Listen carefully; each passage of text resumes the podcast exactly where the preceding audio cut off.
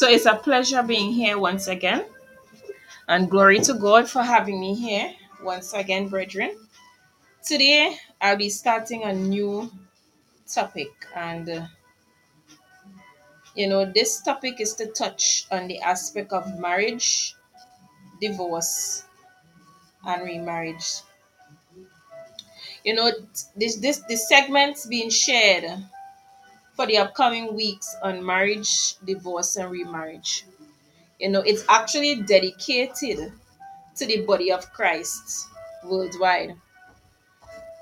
And it seeks to put in New Testament perspective the apostolic doctrine of divorce and remarriage. Of course, I must admit that I am no Bible scholar, but a simple believer who knows the grace of God in measure. This weakness might be exploited by our modern scholars today, but since God delights in using the foolish things of this world to confound the wise, and likewise the weak things of this world to confound the mighty, I am humbly asking that you scrutinize my segments before you blindly criticize them. Now, my fellow brethren, and to all those who actually take the time to listen, my sincere prayer to God for you is that in the pages of and the, the, the segments being shared week after week, and the scriptures being used, you may find something today to help you along the straight and the narrow way. So, in recent times, a deadly virus has succeeded in breaching the immune system of the body of Christ. And what havoc it has caused to date. The name of this killer disease is divorce and remarriage syndrome. Now, if the antidote for this virus that God has prescribed in His Word is not applied soon, millions of innocent lives will inevitably face certain doom. End time saints and brethren, the Bible makes it absolutely clear that God intended that marriage should last for one's lifetime, to be broken only by death which can be confirmed by reading Genesis chapter 2, verses 23 to 24, Malachi chapter 2, verses 14 to 16, and Mark chapter 10, verses 6 to 12. And yet, our modern scholars have arguably pressured many of God's servants into believing that God has had a change of hearts with respect to this lifelong sacred covenant called marriage and the harvest of promiscuity that this heresy has spurned is indeed great, to say the least. But even at this late hour, like Nehemiah, the Jewish reformer, I now call upon all marriage officers to stop this end time sacrilege called divorce and remarriage. So, brethren, the first topic and my segment towards this area would be marriage, the oldest God ordained institution given to humanity. So, as I've always shared and indicated, my scriptures will be read from this King James Version Bible only. And I'll start, brethren. Marriage is undoubtedly the oldest of all the God ordained institutions given to man. It was accordingly instituted to secure a godly development of human communities, as can be seen in Malachi chapter 2, verse 15, which states, And did not he make them one? And wherefore one? That he might seek a godly seed? So I just read from Malachi chapter 2, verse 15. Now, wherever this ordinance is respected and upheld, the blessings of God are always secured. Conversely, wherever it is treated with disdain and discarded, the fallout has been and always will be devastating disintegration of a people, a nation, or a kingdom. History has certainly taught us that every civilization that took steps to do away with this sacred institution has only succeeded in engineering its own disintegration and destruction. Because of the facts shared today, therefore, we also know what shall be the end of all modern societies that are busily legalizing alternatives to this God ordained matrimonial imperative of Genesis chapter 2, verses 23 to 24. They must disintegrate. For it is impossible for any nation to disregard this God given ordinance and yet remain uncorrupted in other areas of societal life. Do away with marriage, and the fallout will always be an escalation in crimes such as sexual perversion, corruption, and violence. Now, if you believe that what I'm sharing today is no more than speculative conjecture, just open your Bibles and turn to Genesis chapter 4, verse 19, and observe that as soon as Lamech broke away from the God ordained marital relationship detailed for us in Genesis chapter 2, verses 23 to 24, and took two wives, the next thing that he did was to commit murder. So one can read Genesis chapter 4, verses 23 to 24 as your confirmation. Brethren, look also at Genesis chapter 6, verse 2, and observe that implicit in that text is the notion that they took more than one wife. This rebellious departure from the God ordained marital pattern given to man in Genesis chapter 2, verses 23 to 24 resulted in the immediate reduction of man's lifespan from some 900 years to a mere 120 years, as Genesis chapter 6, verse 3 states.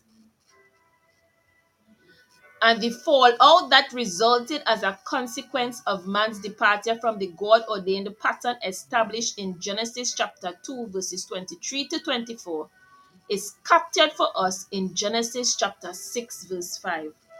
And that scripture says, And God saw that the wickedness of man was great in the earth, and that every imagination of the thoughts of his heart was only evil continually. And what was the end result of man's imagination and thoughts being evil continually? The following scripture says it all, and that scripture is Genesis chapter 6, verse 11, which states, The earth also was corrupt before God, and the earth was filled with violence. Now, brethren, I would like us to turn to Luke chapter 17, verse 27. And observe that one of the dominant sins of Noah's day was the was that they married wives and that they were given in marriage. In other words, they were preoccupied with changing wives. Brethren, what is being shared today is surely conclusive. However, to lend contemporary validity to my stated position, just look at your neighborhood and observe that the said pattern of deterioration that existed in Noah's day has become the norm in our day. What a calamity! And the sad thing about this sixth situation is that it all started with the flouting of the marital directive of Genesis chapter 2, verses 23 to 24. As we read, and one can see by looking at Genesis chapter 4, verse 19, and Genesis chapter 4, verses 23 to 24, and by comparing Genesis chapter 6, verse 2, with Genesis chapter 6, verse 5 and 11, and Luke chapter 17, verse 27, respectively. That being the case, and time saints, shouldn't we, even at this late hour, attempt to arrest this marrying of wives syndrome, which has taken root even in the church of Jesus Christ today? For if something positive is not done soon, we shall not be able to face the stench that shall emanate from this divorce and remarriage mess that seems to be poisoning all of civilization. Notwithstanding this, notwithstanding this present trend, I believe that something can be done to arrest this end time spiritual and moral decay. However, to effect the needed change, it will take more than just lip service. We must therefore be prepared to do what the Jews of Nehemiah's day did and be resolute in our stand for the truth instead of remaining amazingly mute.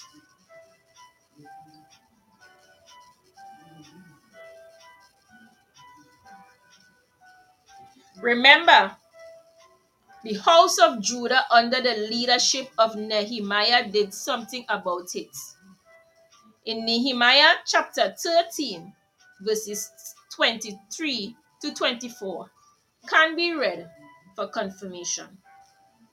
Neither should we forget that the children of Judah, under the leadership of Ezra, the scribe, also did something positive about a parallel situation so one can turn to Ezra chapter 10, verses 1 to 3, verses 6 to 8, verses 10 to 14, and verses 17 to 19.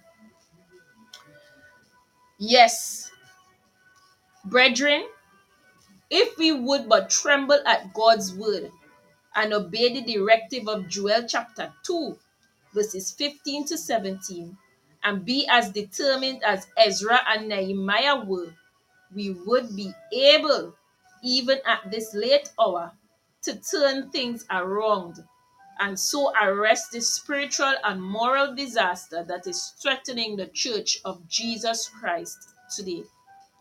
Brethren, the religious liberals would no doubt argue that what God instituted in Genesis was tailored to suit Adam and Eve's day However, that kind of reasoning is negated by the fact that almost 4,000 years later, by the pen of Malachi, God said the following in Malachi chapter 2, verse 16, which states, For the Lord, the God of Israel, said that he hates putting away, meaning divorce. Therefore, take heed to your spirits that you deal not treacherously. So I just read from Malachi chapter 2, verse 16.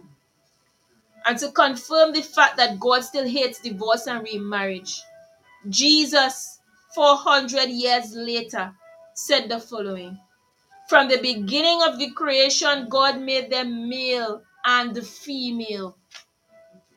For this cause shall a man leave his father and mother and cleave to his wife, and they twain shall be one flesh.